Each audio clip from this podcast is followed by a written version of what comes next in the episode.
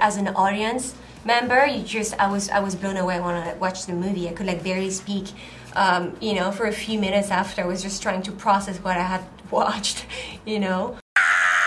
All right, Keith, big old blockbuster, Tom Cruise, Mission Impossible, action IP, major motion picture series. Give me one word to describe Mission Impossible Dead Reckoning Part One. Stunts. Stunts is the word that I'm going to go with. It's okay. Stuntastic. Nice. What about you? I can't think of just one word. I have two words. Is that allowed? No. They go together. They go together. All right, then sure, I'll allow it. My word is too much. Too much.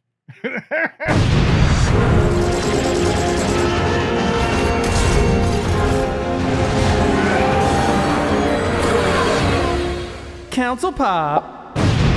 Interesting. I had a, from your text earlier, I had a hint of where we were going to go with this, but so I didn't, that's why I didn't respond. Yeah. I was texting with Keith. We don't ever talk ahead of time about these council pops, like the new movies. We never talk about how we feel until we're on air with you guys, so we can all share this moment together. But I texted Keith, just got out of the film. It started last night, and somehow is just now getting done the following morning. So a little bit long, but let's see those start hilarious with the text messages you guys are missing out on. Yeah, join us on Patreon. We'll post all of our text threads. Please join us on Patreon. Yeah. No, seriously, it's kind of a real thing now. We're still working on it though. We're still working the bugs out. Please send us money. In the meantime, just Venmo me directly. Hundreds of dollars. I'm sure I'll see Keith, some of that money. Do you want? You got 60 seconds on the clock. Do you want to go first? I'll go first if that's how we do it. Okay.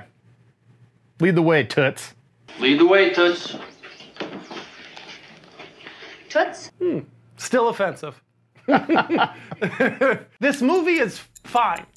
That when we talk about this movie is exactly what it needs to be. And the charm and the excitement and the hype and the reason why people go see the movie is not the movie itself. There's more to talk about around this movie than there is about the movie itself. In a vacuum, this movie at best is fine. And I don't mean that as an insult. It's just fine. It's just fine. There's some things we could nitpick and things we could point out, and I'm sure we will. But there's other things that are really cool. There are really fun movie moments that happen in this thing that we can all talk about later around the water cooler. And that's awesome too. So it's fine. It's not, you're not going to remember it 5 years from now and be like, this was a great one. We're going to look back. But it's fine. It's good for today. I think the more interesting thing is to talk about all the things around this movie and what this movie represents and the implications of it. That's what I'm really fascinated by, the filmmaking aspect of it. Yeah. All right, that's fair. Everybody's loving this movie. Everybody's loving it. Top to bottom, fans, critics, everybody. Oh, it's so good. I'm not seeing any bad feedback. And so what I think is not a very hot take will probably be trashed because I'm not glowing about it. Everett, your time begins. Yeah, I'll avoid any hyperbolic big swings here, but I will just say that this movie's not as good as everyone says it is. Like it's just not. As a movie, watching this movie, I was a little disappointed because the way it's being heralded is like, oh man, this is going to be like Top Gun Maverick, which I thought was a really phenomenal film. A really excellent big movie showing you how to do it. This movie only has like a couple of moments that I was like, oh, this is bad, which is pretty good for today. for big movies today, to only have like two or three little occurrences where I was like, oh, Jesus, you're going to lose me. Like it's a little corny, a little stupid, unbelievable. But there's just... So the rest of it's pretty good to really good. There are parts that are really good, but there's just so much of all of it. It's almost like too much of a good thing. Like the oversaturation of stuff kind of like works against the stuff that's really excellent. So just briefly, one quick example of that is like the sequence at the end where the train is falling off the tracks car by car and they are climbing up. That is an incredible sequence that is so cool, such an awesome idea, pretty well executed, should be like the moment of moments, but it comes in the midst of a 3-hour fucking over-swollen thing that has so much bullshit and so many moving parts and so much stuff to keep track of that it just started to feel kind of noisy and like, oh, this isn't hitting as hard as it should. Like this, it should all build to this moment because it's so cool, but it doesn't. And we can talk more about that. So I'll just say it's a lot. It's too much. It's too much. What is happening? The more I think about this movie and the more I'm going to talk about it, I'm going to like it less. So yeah, you're going to talk yourself out of liking it. Yeah, because I felt by the end of this movie, it's 2 hours and 43 minutes. It feels it. it feels its length. And it's tough because I don't know how a film that's almost 3 hours can still feel so bloated. And that's one of my major criticisms, where it's like, you got a 3-hour movie, everything in the movie should be like allowed to breathe, and I should have a pretty good sense of like character motivation and a pretty clear sense of like who these people are and why they're doing what they're doing and really feel invested in everybody. That's not the case in this movie. Who is that person? I have no idea. How many characters do you think are in this movie that you are required as an audience member to keep track of, to understand their motivations, and ideally, and as we're watching a film, feel some type of way or investment in? How many characters do you think that I would qualify as sort of like important characters to the story? 4. Okay, I counted 14. Okay, I counted 14 people that you have to keep track of and understand and care about. You got Tom Cruise. You got the new girl Grace, Hayley Atwell. Yep. You got Rebecca, yep. the old flame. You got Ving, Simon Pegg, Vanessa Kirby, her brother, the new villain Gabriel, Pom Klementieff, the Asian gal. You got the return of Kittredge. You got the two detectives that are following him also, for some reason from America. You got Cary Elwes as the guy in charge, and you have the AI entity itself. And these are all characters that you have to at least understand some degree of, even the minor ones that you're going to try to tell me are not, because there's these big emotionally impactful scenes where their motivations need to play a role. Pom Klementieff, who's silent, has no lines throughout the entire film, and then ends up playing this majorly important role in the climax of the film. I was just trying to process what I had watched, you know? And you were supposed to care. I'm sorry. Like, in 3 hours, you didn't give me any reason to care or be interested in this character. So that's just one example. I digress. Well, do you want me to argue that? Or do you just want to just move on? You're incorrect. I agree with you in like theory.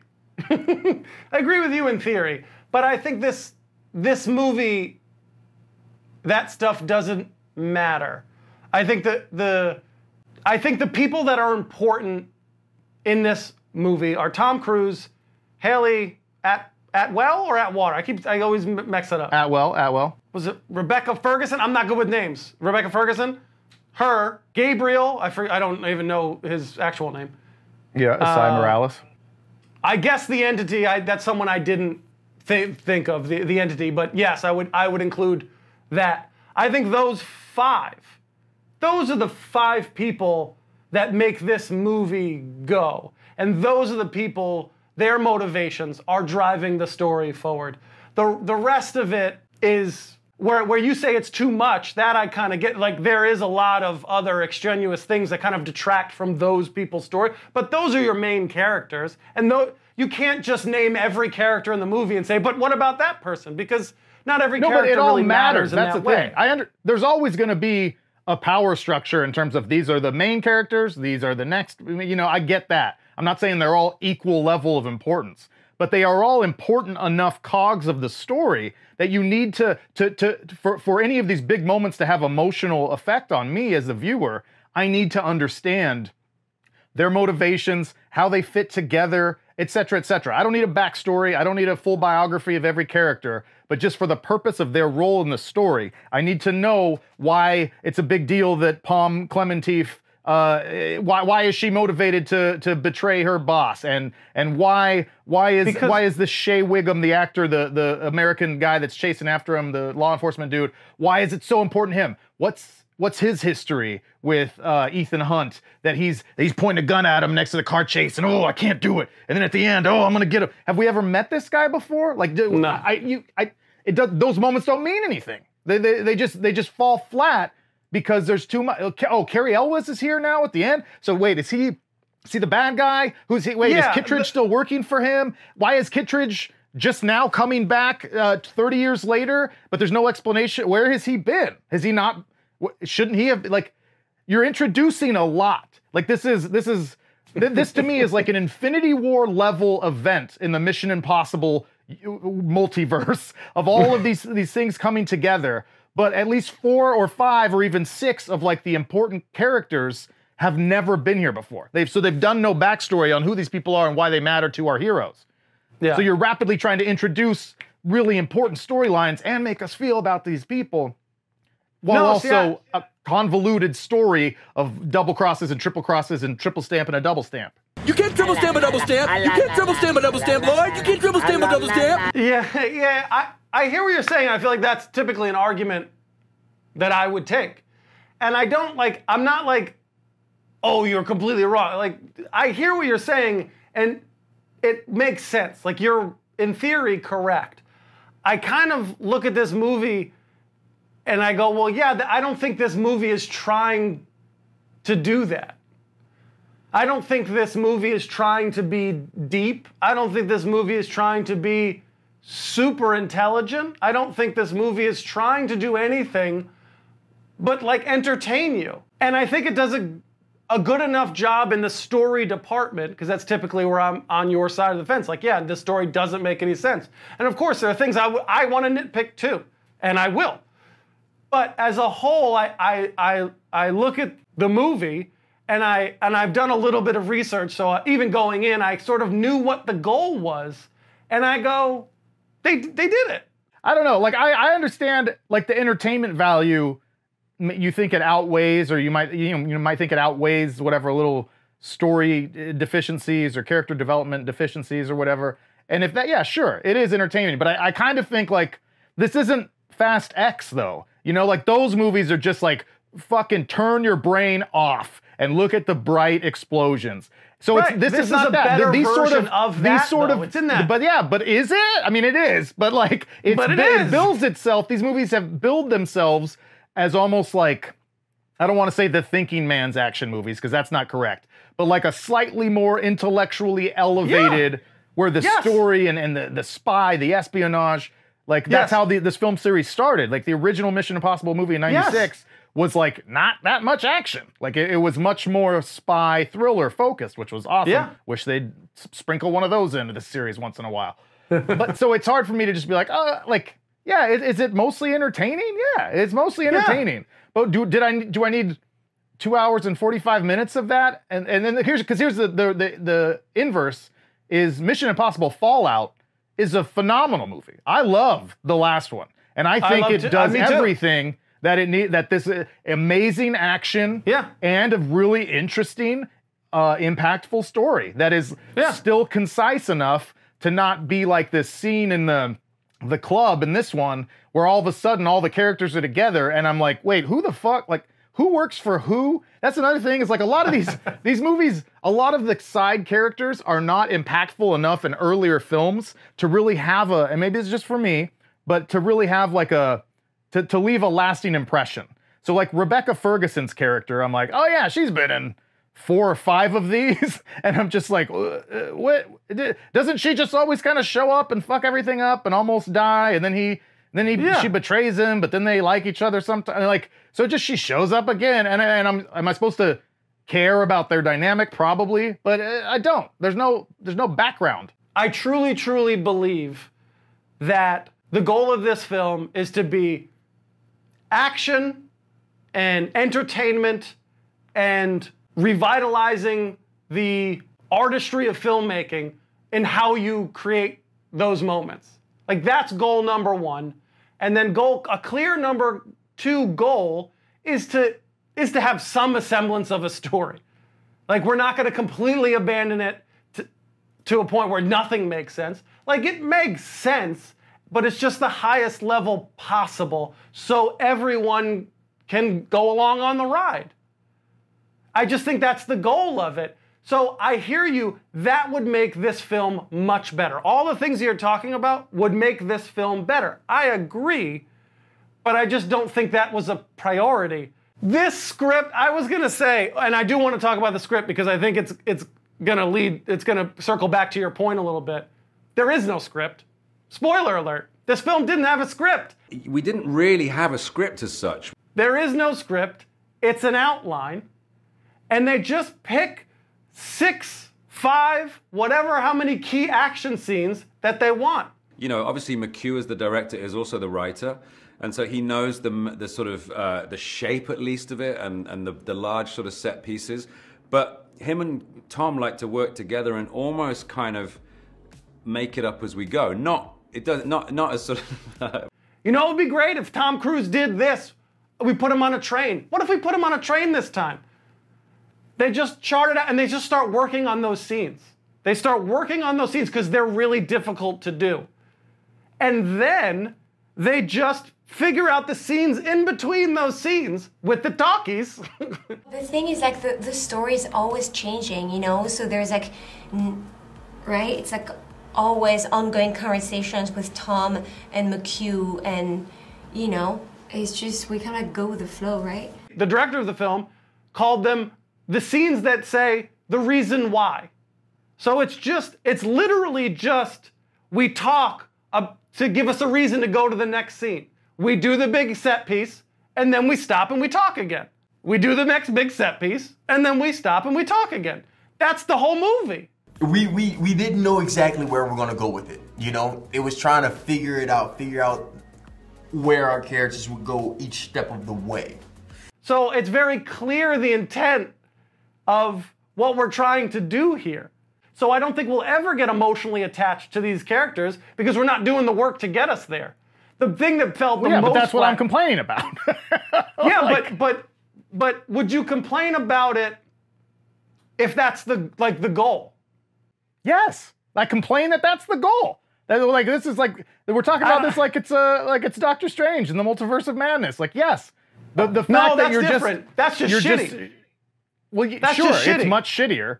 But that's much shittier. Yeah, if the goal is just to get from action scene to action scene, who cares really about what else? Yes, that's shitty. That's awful. They almost reverse engineer the way you think films should be made. Here's why I give this film a break and not Dr. Strange. I'm glad you brought Dr. Strange up. Think about it every day. It makes me so mad. I really do.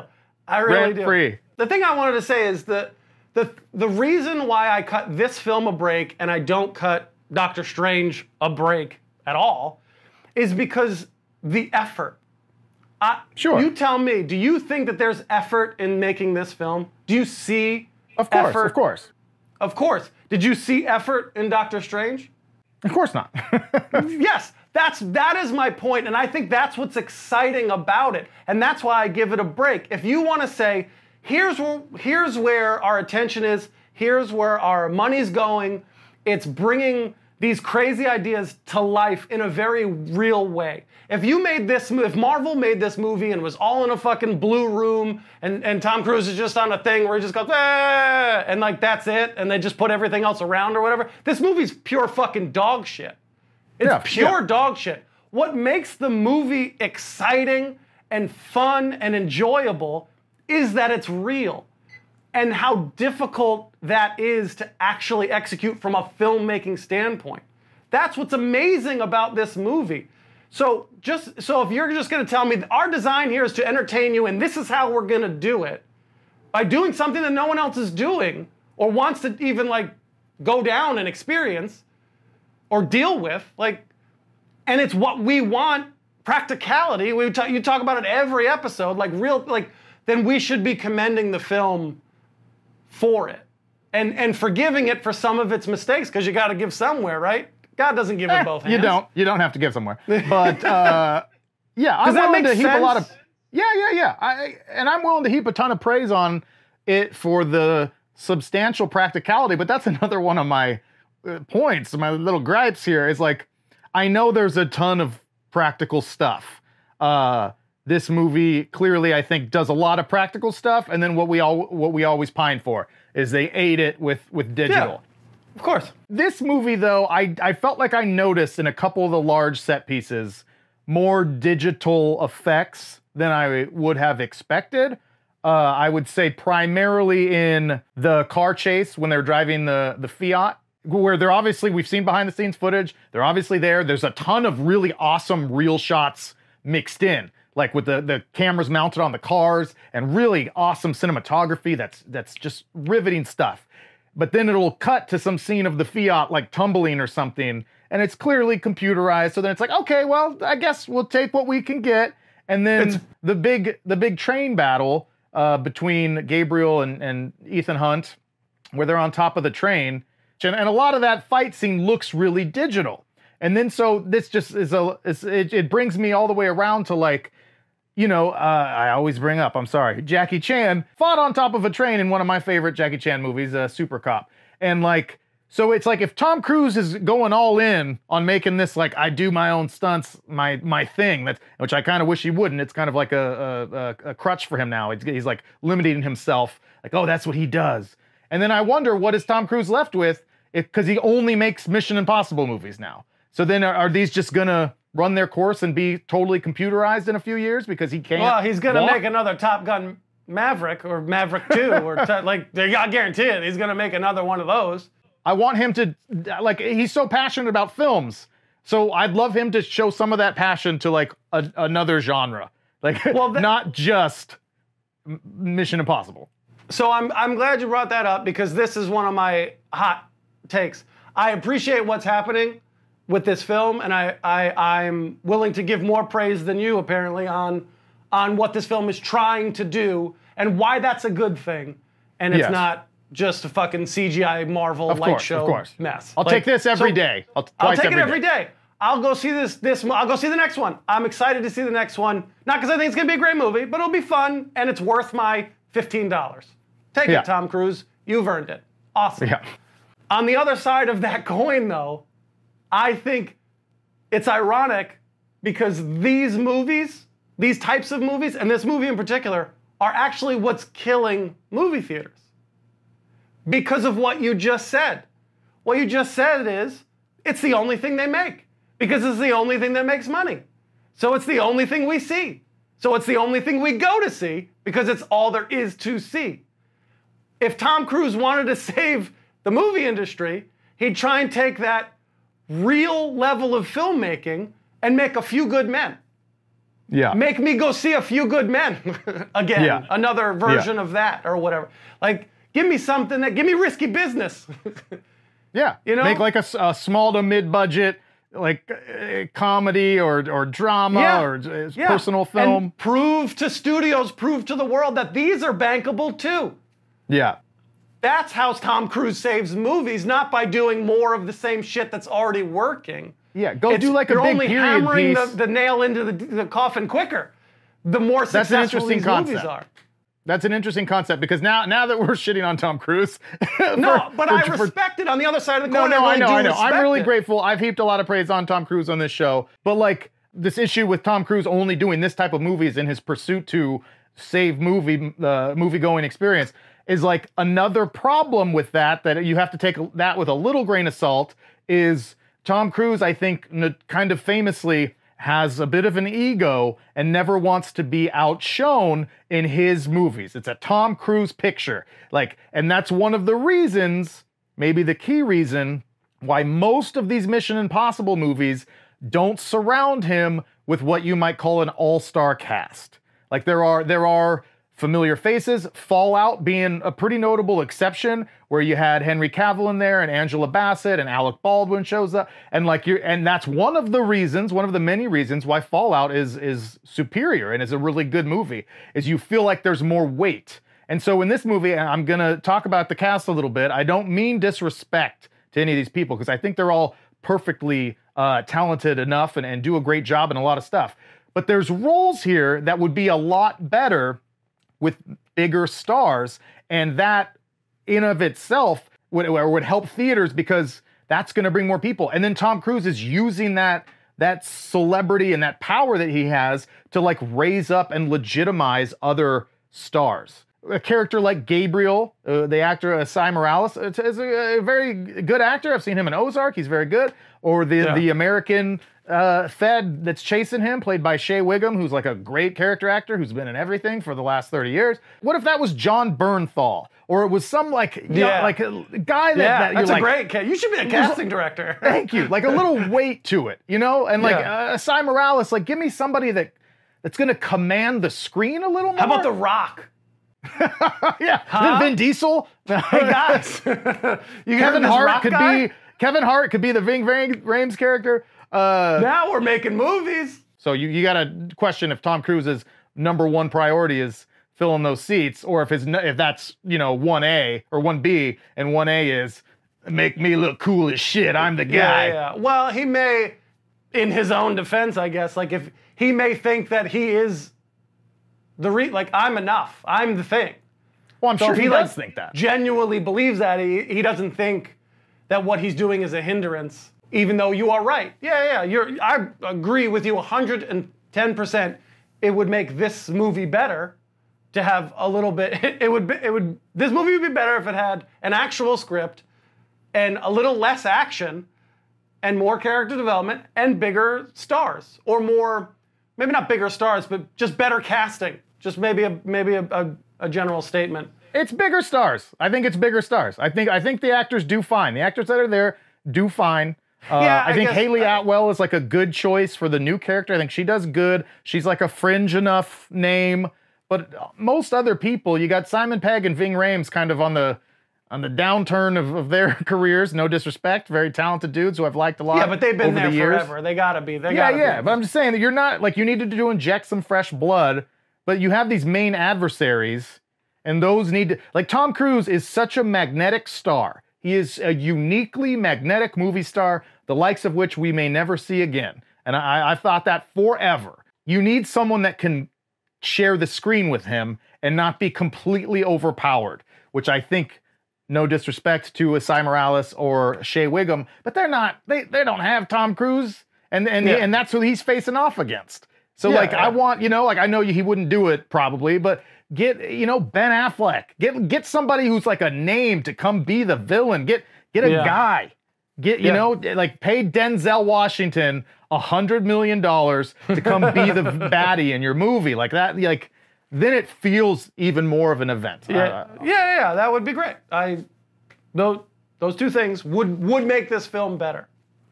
Look at Mission Impossible 3 with Philip Seymour Hoffman, where it's like that's a memorable character. He was the villain. He's incredible. I think about that character all the time whenever I think about Mission Impossible movies. Like, that was a highlight. Who was the villain in Ghost Protocol? Who was the villain in Rogue Nation? I have no fucking idea. And sorry if it's somebody important. I don't know. It was The Rock. Yeah, it probably was. Oh, shut your mouth, you thong-wearing fatty. The general notion of Tom Cruise fighting AI for the future of the world, sign me up. I love it. I love the meta-ness of it. I loved it from the second I realized that AI was the villain in this movie, and it's just like Top Gun. Hey, I'm not dead yet. You're a dinosaur, Maverick. Hey, I'm not yet, sir. I'm not extinct. That energy of just like, hey, Tom Cruise, you're making another Mission Impossible. I need to fight AI. It's killing the industry. Like, I wonder what point they made AI the villain. Like, in 2020, is it like whenever they started this, the concepting of this, was it a first iteration thing, or did they get like into shooting and they're like, hey, you know what? This is actually, we should just make this AI. Like, I'd love to know. We could save a lot of money if we don't have to hire an actor for the villain role. We just make it be a computer. It's just AI. I wonder. I really do wonder at what point in the process they made that decision. No, it's pretty funny. It couldn't be more topical right now, like to come out in the middle of the strike with everything. It's really wild. You have any thoughts on the cast? The main thing is Hayley Atwell's character. Yeah. Not her performance, but she sucks throughout the movie. Like she constantly Tom Cruise does nothing. Everything he can do to save this girl multiple times. And all she does is fuck him, not like metaphorically. Tries to kill him. Tries to kill him by handcuffing him to a steering wheel. Over and over. And then he keeps trying to save her over and over and over again. He's really attached to this girl. And then the big conflict is fucking one of these two women are gonna die. The love of your life, who's been in the last 3 movies, or this bitch who keeps trying to kill you. This fucking pickpocket you just met. That you met 15 minutes ago. What's it gonna be? And I go, what the fuck? Like, who? And he's so torn. Like, kill her, and let's fucking move on. Let's all be happy. Like, that was the worst ultimatum. Like, oh no, what's he gonna do? I was like, get the fuck out of here. It really took me out. Yeah, no, we thought that too, where it's like, oh, okay, so he's clearly trading in for a newer model. Like, okay, Hayley Atwell, she's a pretty girl. I think I'm a little tired of Rebecca Ferguson. Let's switch it up. And then I was going to say something funny about switching in for like a younger model. Hayley Atwell, 1 year older than Rebecca Ferguson. I was surprised to learn. Wow. No disrespect to either of those beautiful women, but no, I figured Rebecca was like, hey, you're almost on the wrong side of 40. We got to sub her out for the 28-year-old, you know. But it turns out Hayley Atwell, 41. But yeah, that was silly. It was just silly. That was one of several very silly things. Like, why do you give a shit about this girl this much at all? Like at all? Yeah. And then it leads to the death. Which is supposed to be this, like, I assume an emotional moment for people in the franchise. We get Tom Cruise watching a sunset for 8 seconds, and then who gives a shit? Well, then why did she die? Like, why did she pull out a sword? Well, that whole sequence was really nuts to me. Like, I couldn't really tell what was happening. Like, Hayley Atwell was running away again, but somehow she ended up where that guy was. And then Rebecca Ferguson was just there, and instead of just like shooting him, though we know she's a weapons expert, she draws a sword, and I'm like, what the fuck would you do that for? Because swords fight. Because sword fights are fun. There was quite a. It started to get a little more bonkers than I might be used to from a Mission Impossible movie. Yeah. It started to, I wouldn't say it 100% jumped the shark, but there started to get some shit coming into this one. More obviously than previous ones, where I was like, okay, this is a little stupid. Yeah, that was that like sequence where from her like, make your choice, Ethan, what are you gonna do? To her death, like, was one kind of sequence, and I was like, that was the one where I just like, can we just think about this part for? Because if you think about it for 1 second, you'd see that this is a mistake. You don't truly sit down and read a script. They build a script around what's happening. The other really stupid things that I'll say, like that take me out, because that's the other thing. It's like, it's not just like, oh, nitpicking to nitpick. Having stupid, unrealistic action things happen takes away from the really awesome shit that happens that's a little more realistic. So like that sequence I mentioned at the beginning with the train cars falling off the edge, that was phenomenal. Like I was just at the edge of my seat, and I wished it meant more to me. But because the fucking villain had just dove off of a speeding train and landed in a pickup truck bed on a road below the train track, oh, that guy would be splattered across like that. So then when that happens, exactly, he knew the right second to jump, and it's just not how gravity works. It's not how physics works. Like. So then something like that happens, which should be so consequential. That's your main villain getting away in the stupidest way possible. So then when this actual cool, kind of more realistic thing is happening with the train cars falling, it doesn't mean as much, because I'm just like, oh, nothing really matters anymore. Like, you've lost that realness. The same way as in the climactic moment before Tom Cruise arrives on the train, oh, he just happens to crash through the wall of that train car at the right time to take out the guy who's about to shoot the girl. Yeah. Like, when that happened, I honestly was like, I'm out. Like, it doesn't matter what happens from here on. That was so stupid. That was so stupid. You were 2 hours and 30 minutes in, so they were fine. Yeah, I know. I got a great 2.5 hours. You know what was like? I thought that was stupid too, and that happens. Like, boy, is that convenient? But you know what was worse than that? When they did it again, 10 seconds later, to save them again, because the other guy picks up a gun or so grabs some, and the shoot pulls Tom Cruise in another direction, like accidentally. I hate when shit happens accidentally. I hate it. I hate it. Really important shit. Like, really important shit shouldn't really happen accidentally unless that's part of the point. Unless the fact that it happened accidentally is the point. Like, yes. And that is not the point of it's that. Just random noise. So this movie that, again, has been very practical and very realistic, like, it loses some of that for me when so much of your climax is dumb. Like, when they're fighting on the fucking roof of that train, and then the guy's, like, got the switchblades that he's, like, digging into the train, which you wouldn't be able to do anyways. Trains, not a soft material on the outside. Not just cheese you can dig into. But he digs one in at one point and then uses both hands to, like, swing down it, I think. Like, he's using his full weight on the knife. And I was just like, these are, like, nitpicky, sure, but fuck, man. Like, that's not how things work. Like, in the movies they do. In the movies they do. In the movies, they snaps me out of it. I was going to give an example of action that I think this film does well that I don't think other films even pay attention to. I was impressed. I noticed it here and then Fallout, because I really did like Fallout. I really enjoyed Fallout rules. What I think they do so well in terms of action is not only do they have big action set pieces with heart-pounding moments, they find time to give suspense within action moments that don't have like a direct conflict of like a villain or like a chase or whatever. So what I mean by that, which is probably convoluted, but what I mean by that is when they're on top of the train and those lights are coming by, like that's not a villain out to get anyone. That's just a shitty situation that they're now in, that they're kind of like maneuvering. And you're like, oh, like, it made me feel a little claustrophobic. Like, oh man, could you imagine just being in there and having to like navigate that work? Like, and we lived in that moment for an extended period of time, and you just kind of feel claustrophobic. You feel tense, not because of the fight, but because of the nature of being in that situation. Same thing with the train scene at the end. The fight's over.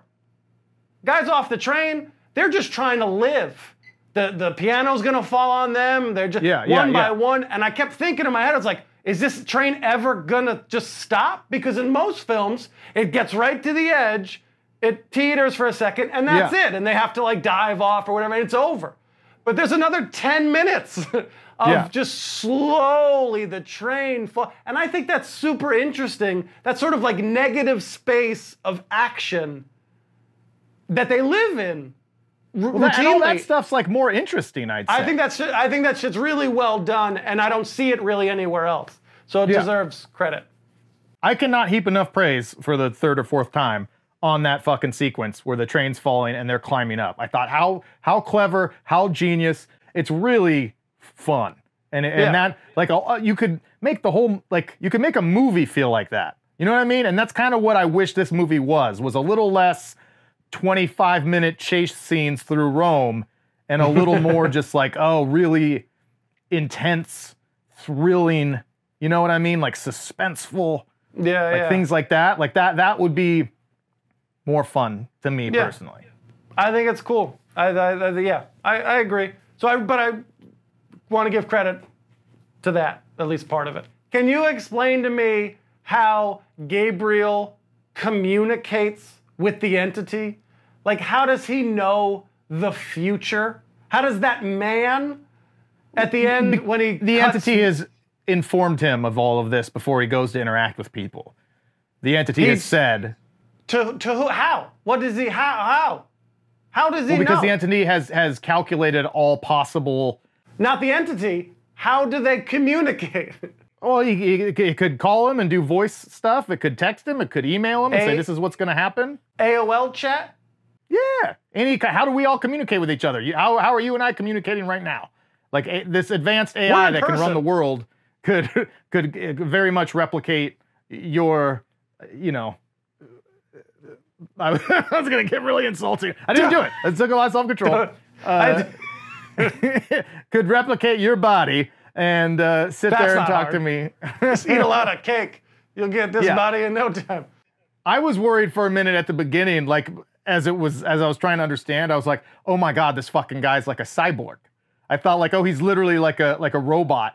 But that's kind of how like, they present him. It's Terminator. It's Terminator. Like they've just lost. They've jumped the shark. He's now fighting like a Terminator robot. So I was glad it wasn't. I just couldn't get over how he kept when he slit Cary Elwes' throat and then turned to the other woman and was like, "You will betray me." Like, how did you know that real time? How did you know that real time? I don't know. Because an hour before that told you potential outcomes 10. So he's got to memorize 10 different outcomes that could potentially happening because the like that maybe part he's got really an earpiece. Like, I don't know. Maybe he's got an earpiece. Maybe he's got a chip. Maybe he's got one of Elon Musk's chips. They showed an earpiece with a thing being like beep boop bop bop bop. He's got an Elon Musk chip in his head. Fine, then tell me that so I can stop fucking worrying. Like, how do you know all of the things that the computer thinks? You're not a computer, or are you? Yeah. Yeah. Well, that's just an element of the confusion because those scenes are already kind of confusing. But now you got this guy that's just like pulling shit out of the thin air, seemingly, and it gets a little like it's hard. I'm saying like it's hard to know the motivations or understand, and I don't mean their personal motivations. I just mean even their motivations in that moment, like their character motivations in that moment. Sorry, baby. Why are they doing what they're doing? And that's just all kind of a miss in those scenes where it gets really crowded, where you have 14 characters again that you kind of have to have some understanding of what they're doing, why they're doing it, what side, you have to keep track of those people. That's all I'm saying. They're not main characters, but I need to know what they're doing because they factor into this pursuit. So that gets to be a lot, especially when you got one guy making shit up and all these people trying to double cross. It's hard to keep track. I still, and maybe I'm an idiot. Call me an idiot. Ha ha ha ha. You're an idiot. But I still don't really understand how Cary Elwes fit into it and what his character was trying to accomplish. And I don't really understand, it was Kittredge. I thought Kittredge was there at the end to kind of do something nefarious, but then no, he's on the good side. We trust him. They do trust him because Hayley Atwell at the end trusts him to say, "Let me into the club." Because you had no other options. Well, no, I get that, but what? Then why not trust the American, feds? I just the overall org chart of these characters is still mushy to me, even as I leave the film, and I think that's not great. I understand some loose ends. It's a cliffhanger. There's going to be some loose ends. I don't need hard and fast answers, but I need to have some sense of, oh, did that matter that he killed Cary Elwes, or what was he trying to sell out the country? I just don't really get it. And because it's so over the top, overstimulation, I don't really care at a certain point, and maybe that's why I don't get it. Because after a 25-minute action sequence that gets a little redundant, even if it's great and practical, my brain is just kind of okay, goddamn, okay. Yeah. Okay. That's the biggest in my most professional criticism I could give the film is the biggest problem with this film is there's not enough character work to get you close to any one character. There's just not enough groundwork done in any of that stuff to get me close for anything to really emotionally matter. So it's a tough one. I don't care when characters die. I don't understand the weight of things when people make decisions. It's just happening and I go, oh, interesting. And you're shoehorning in this backstory of Gabriel killing this love of Ethan Hunt's life that happened 40 years. Was that part of the first one? I saw the first one 30 no, not years the first ago. One. So I was like, did that happen in one of those middle ones that I forgot? But I don't remember. So that's just brand new information. I think it's brand new. And if it's not, we apologize. We take this all back. Yeah, but if it is brand new, that's kind of stupid. Yes. That is very Fast and the Furious. Jason Momoa was actually the villain's brother from Part 5 that was there and you just didn't see him. But now this guy Gabriel's been his arch nemesis off camera for 40 years. Just waiting for this day. That doesn't matter to me. It's supposed to. The movie wants it to matter because it was his when he was young. It doesn't matter to me because I don't know that woman that he stabbed. I didn't know that. Yeah. I didn't give a shit about Ethan Hunt's life. I honestly assumed it was from one of the movies I haven't seen, or I just forgot about it in the first one. No, it's not in the first one. The first one is a wild movie, imperfect, but a great time and very like polished, like a very smart movie, I think. But so it wouldn't have any of that garbage in it. It's fine. I just wish it was better. Like I like seeing really good movies that really excite me, and this movie, it did that a little bit. Like it did it a little bit, and I had a good time sometimes, but it's like, it's hard to even feel like I'm leaving the theater on a high of this awesomeness when I'm fucking tired at the end. Like I'm like, man, this last 20 minutes can really like, let's go. Like, yeah. And then when you know it's gonna be that long, then there's sections in the middle where I'm like, oh, okay, like this can probably be cut. Like you could probably lose this. You know what I mean? Stop editing stuff. Yeah, it's just in my head when you... It's like, Jesus Christ, guys. Jesus Christ. He's in the movie. His name's Tom Cruise. It's Tom Cruise? I said he's in the movie. His name's Tom Cruise. He said, Jesus Christ. Oh, well, yeah, hey, Keith, come on. It's good thing you're not a writer. It's hard. My jokes are funny.